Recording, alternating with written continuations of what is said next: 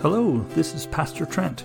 I want to welcome you to the Mountain Home Church the Nazarene Sermon Podcast. We are thrilled that you are tuning in to hear sermons from our ministries here at our church. It is our hope that the Spirit of Christ would be present with you as you listen today. I do want to take just a moment to invite you to reach out and connect with us. On our website, we have a way for you to do just that. You can visit w w w dot m h nazarene dot org slash connect and fill out a very brief form. There's a spot to leave contact info, ask questions, and even to request prayer. Also, be sure to indicate that you listen to us through our SoundCloud podcast to let us know where you're listening. May the Lord be with you this day. Grace and peace to you. My husband just told me, don't trip, and then he trips me, so... I'm going out there. So funny. Well, good morning. It's so good to be with you and to be able to preach God's word to you today. Um, somebody asked me why I was telling them that I was preaching today, and he was like, "Why isn't why isn't Trent preaching?" Because uh, if if you were here last week, we got to hear Lydia Campbell White, the missionary speaker. I was supposed to preach last week, but then we got the privilege of hearing from her, so I got bumped to this week. And they were like, "Why isn't why isn't Trent preaching?" I was like, well, because I'm preaching. And so I, I take that as a sign, Trent, that people miss your preaching and they want you to preach. So it's good stuff. Good to hear. Yeah. So I have a couple of friends, uh, and I want to I want to share their story with you before we before we dive in. Is that okay? I've just I want to share some of their story with you. So the my friends, um, the guy, his name is Aaron. And he's married to his wife, Sam. Those aren't their real names. We're going to just shield those for, for reasons. And they wanted to have a child so badly. Um, all of their friends were having babies, and, and and that made it hard for them to, to be in social situations, right? Uh, because they wanted to be happy for their friends, but they were just overwhelmed with grief sometimes. Uh, around their, their pregnant friends and, and newborn babies. And they tried and tried all kinds of things to try and make it happen. You see, to, to Aaron and Sam, having a baby was the only thing that could really provide wholeness in their lives. They, they felt like this was the thing that would complete them. And so they saw doctor after doctor trying to figure out how they could have a child. But a lot of them told them that it was impossible, that they couldn't have kids. And so they were getting pretty close to, to losing hope, um, but they decided to try one more doctor. Some friends had told them about this doctor, and uh, this doctor seemed more confident than the other doctors that having a child was possible. This doctor didn't even seem concerned at all with their predicament. Uh, in fact, the doctor promised that they would have a kid. And not only that, but they would have more than one kid. And the doctor said, you simply have to trust that I know what I'm talking about. I've done this for so many years. And, and so my friends, they were a little bit skeptical, but, but they were encouraged by hope, by what this doctor had told them. They, they had this glimmer of hope because of this doctor's confidence. Um, I'll share the rest of the story later, but in the meantime, let's turn our Bibles to Romans chapter four today. We'll be looking at verses one through five, and then verses thirteen through seventeen, and I'll be reading from the Common English Bible. Um, out of reverence for the reading of God's word, if you are willing and able, would you stand to hear the scripture reading today? This is Romans chapter four, starting at verse one. So what are we going to say? Are we going to find that Abraham is our ancestor on the basis of genealogy? Because if Abraham was made righteous because of his actions, he would have had a reason to brag, but not in front of God. What does the scripture say? Abraham had faith in God, and it was credited to him as righteousness. Workers' salaries aren't credited to them on the basis of an employer's grace, but rather on the basis of what they deserve. But faith is credited as righteousness to those who don't work, because they have faith in God who makes the ungodly righteous. Skipping forward to verse thirteen. The promise to Abraham and to his descendants that he would inherit the world didn't come through the law, but through the righteousness that comes from faith. If they inherit because of the law, then faith has no effect, and the promise has been canceled. The law brings about wrath, but when there isn't any law, there isn't any violation of the law. That's why the inheritance comes through faith, so that it will be on the basis of God's grace. In that way, the promise is secure for all of Abraham's descendants, not just for those who are related by law, but also for those who are related by the faith of Abraham, who is the father of all of us. As it is written, I have appointed you to be the father of many nations. So Abraham is our father in the eyes of God, in whom he had faith, the God who gives life to the dead and calls things that don't exist into existence. This is the word of God given to us, the people of God. I have to admit, it, it was kind of challenging this week uh, to try to dissect this passage and decide what to preach on. There's so much richness here, so much we could talk about. Uh, but one of the fun things about preaching, and, and Debbie and Trent, you you know this, and any, any others of you who have preached a sermon before, um, one of the fun things is that if I'm doing it right, all I have to do is listen to what God wants me to share. Um, I don't have to, I don't have to come up with a bunch of stuff out of my own mind, but God just places it on my mind and my heart to share with you. So let's dive in. Now, when I read Romans, maybe this is just me, or when I read any of Paul's letters, really, uh, does anyone else try to imagine like what it was like listening to Paul in person? I, or is that just me? I, I just imagine Paul was like this hyperactive preacher, like hyped up on caffeine, right? Because he's just asking so many questions. Um, sometimes he asks a question, and then he half answers the question with another question, and then he answers the question, like all in the same breath.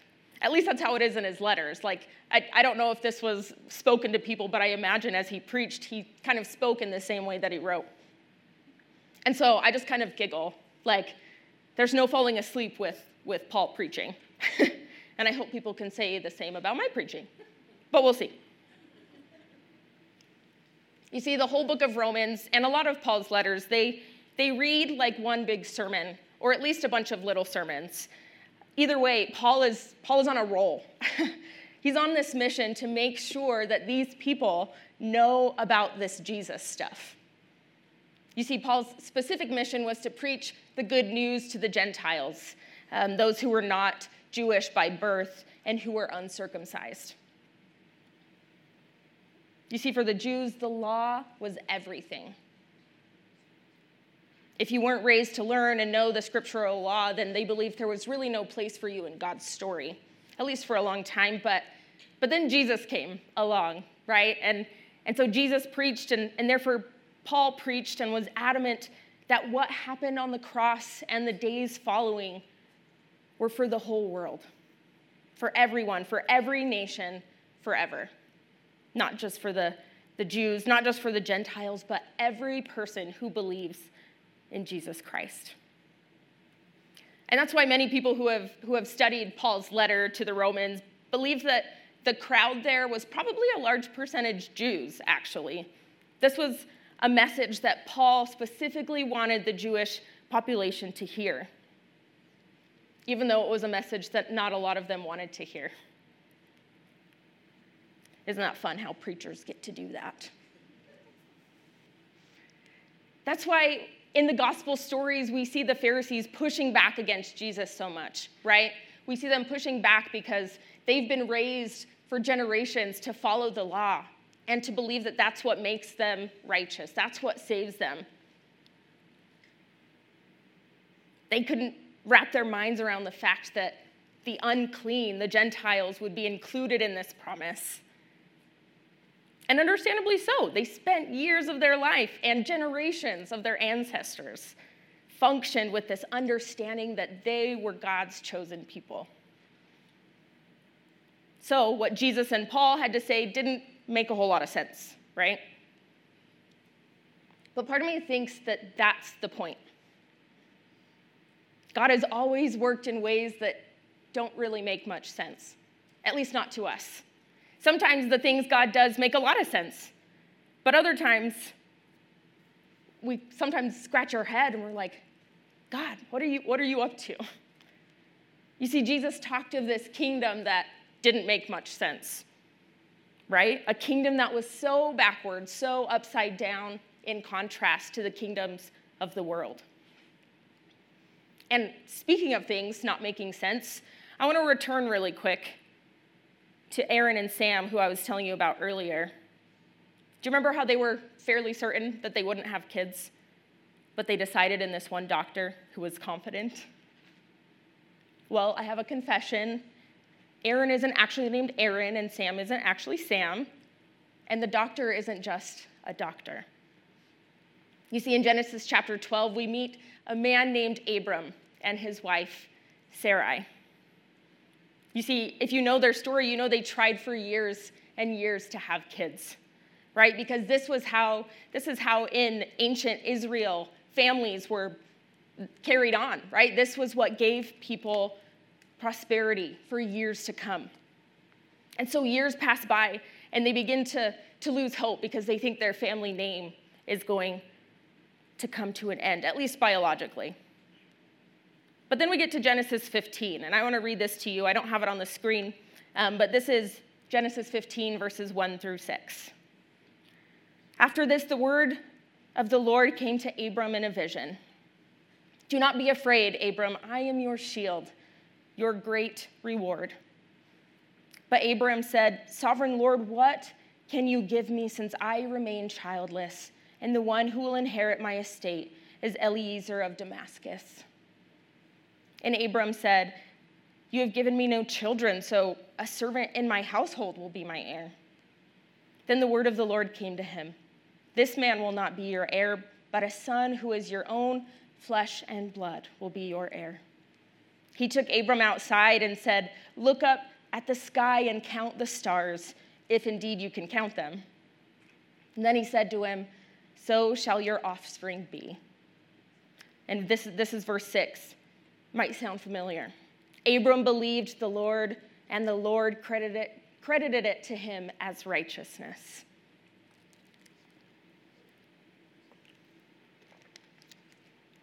If you know the story of Abram, you know that lots of things happen after this encounter with, with God and Abraham.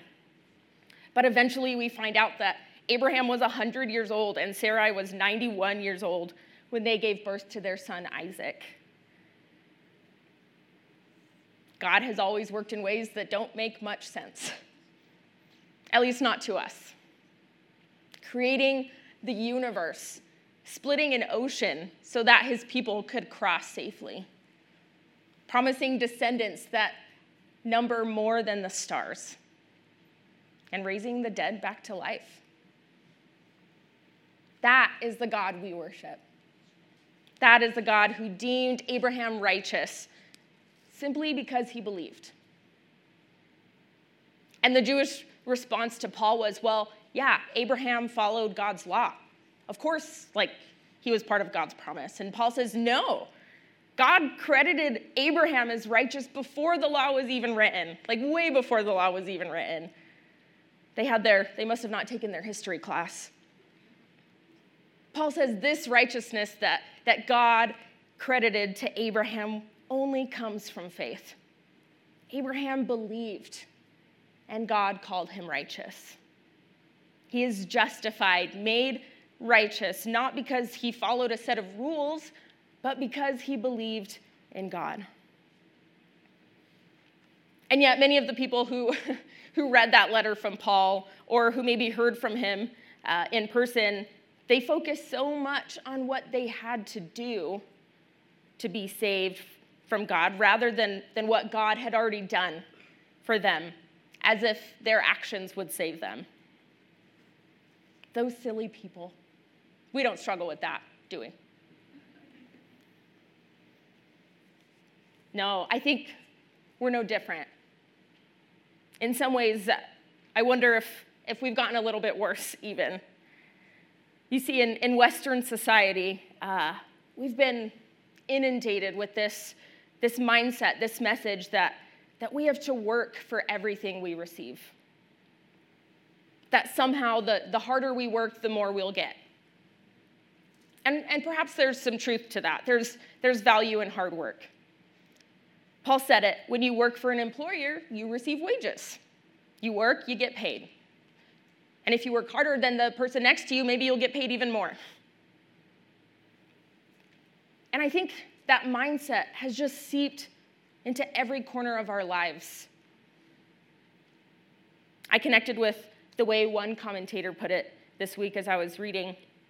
He said, our psyches, our minds, have been hijacked by the competitive, achievement-driven values of Western society.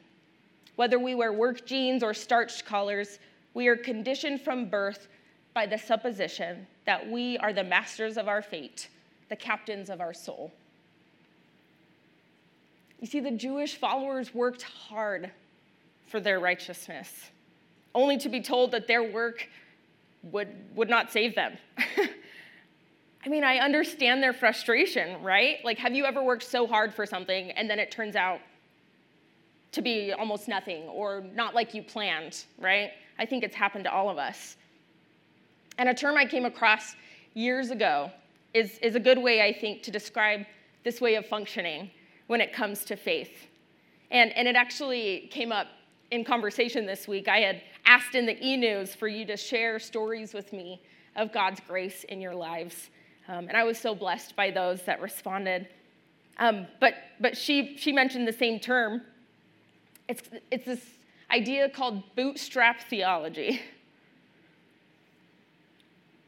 And basically what it is is, is that even in work, but not just work, in our lives, like sometimes when we're struggling, when we're when we're stuck in what we're going through, this idea that I just got to snap out of it. I just got to pull up my bootstraps and keep going, right? And side note, if you know of anybody that is struggling with either mental illness or any illness for that matter, don't tell them to just pull up their bootstraps and keep going. This does more harm than good. Okay, off my soapbox.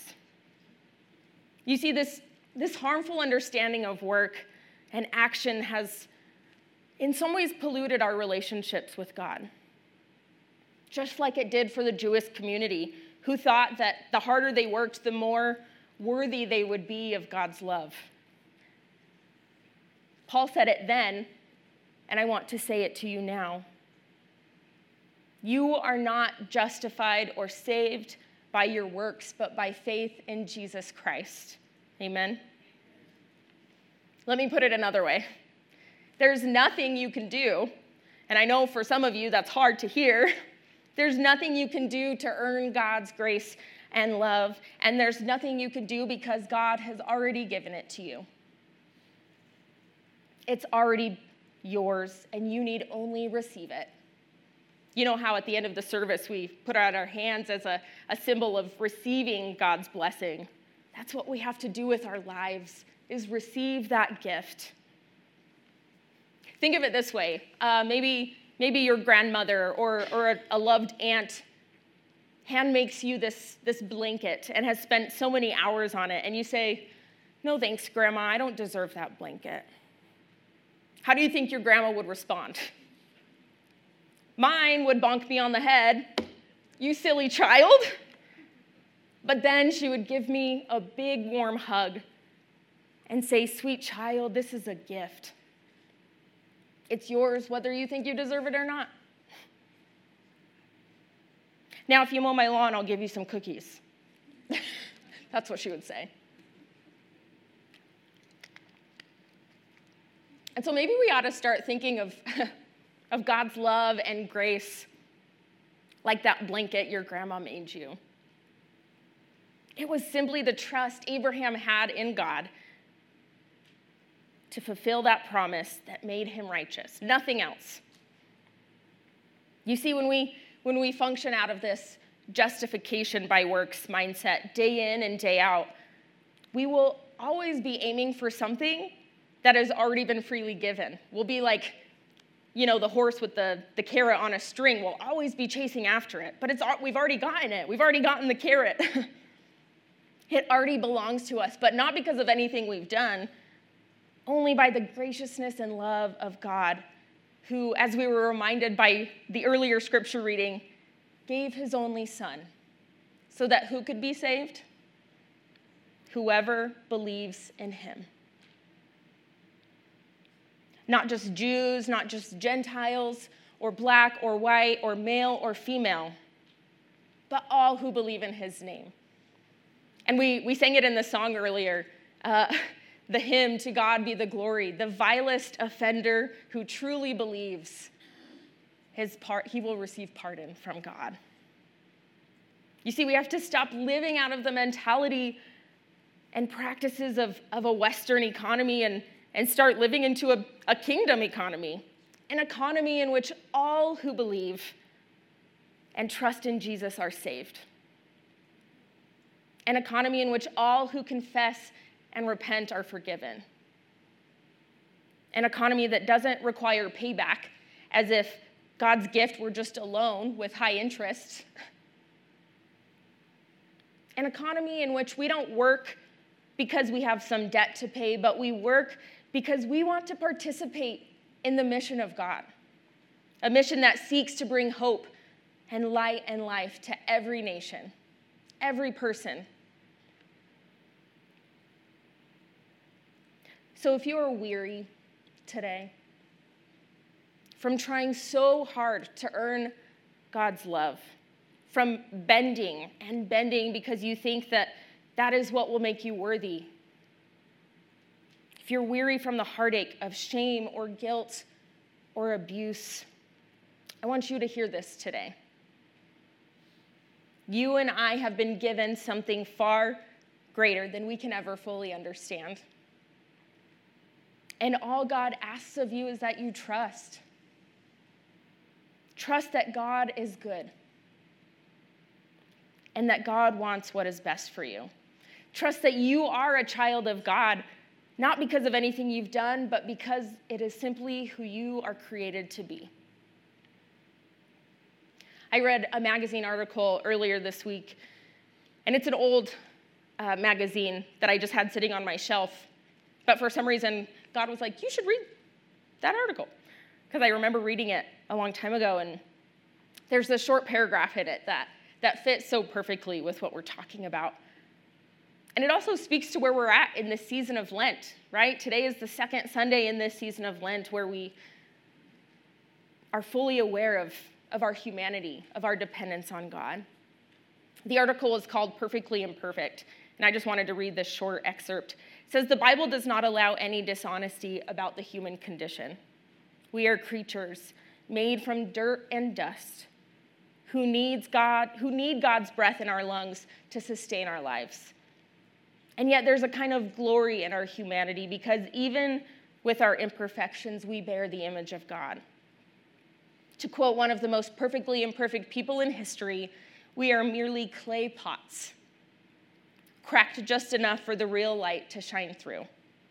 That's perfectly, that perfectly imperfect person's name was Paul, one of the first Christian leaders, who went on to say that this is exactly as it should be, so that we never forget where the glory comes from. See, Abraham wasn't even close to perfect.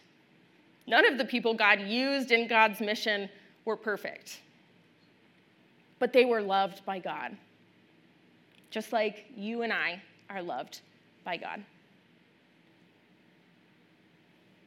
I'm going to ask the praise team to, to come on up. And, and while they do, I, I want you to think about something with me. You can close your eyes if that will help you. That often helps me not to be distracted. But I want you to think about, I want you to think about how you think about God. What are the words that come to mind if, if you were asked to describe God? If a friend asked you, who is this God that you worship? Are they words like loved, or love, loving, good, and merciful? Or are they words like judge, wrathful, or angry? And whatever words come to your mind, I want you to know that's okay. Whatever you feel about God is, is okay. Then I want you to think about that moment when God showed Abraham the stars. he turned his gaze toward the sky and made a promise to him. Or the God who opened up the ocean so that his people could cross safely.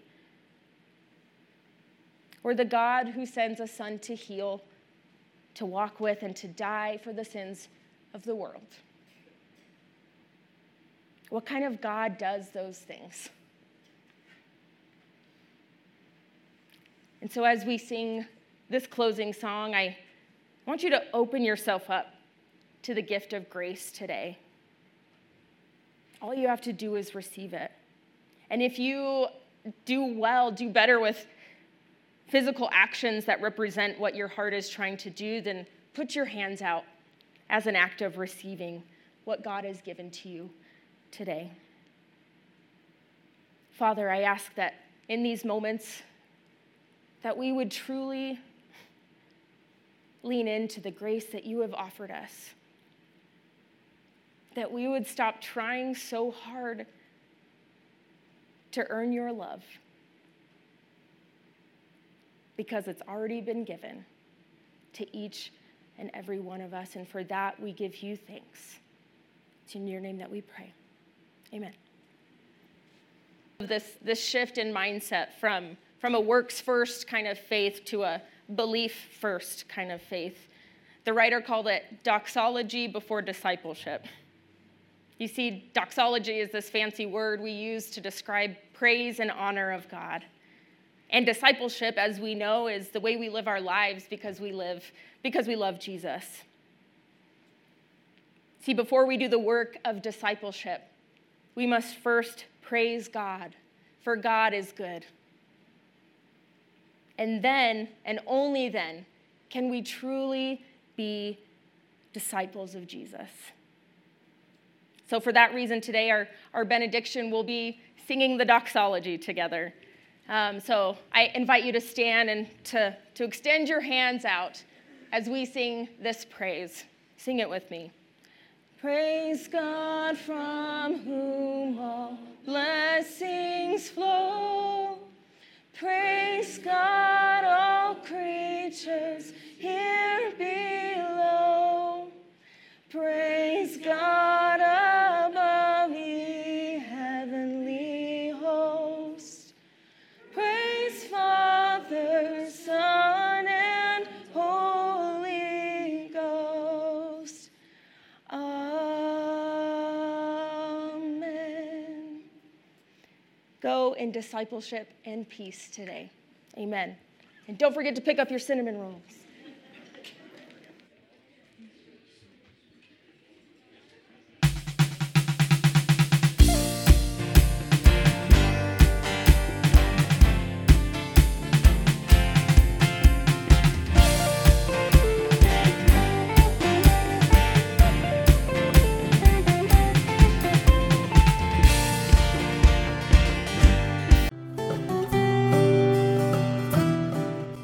Joining us today on the Mountain Home Church the Nazarene podcast. Don't forget to visit us at m h nazarene dot org slash connect if you'd like to connect with us, and have a great week.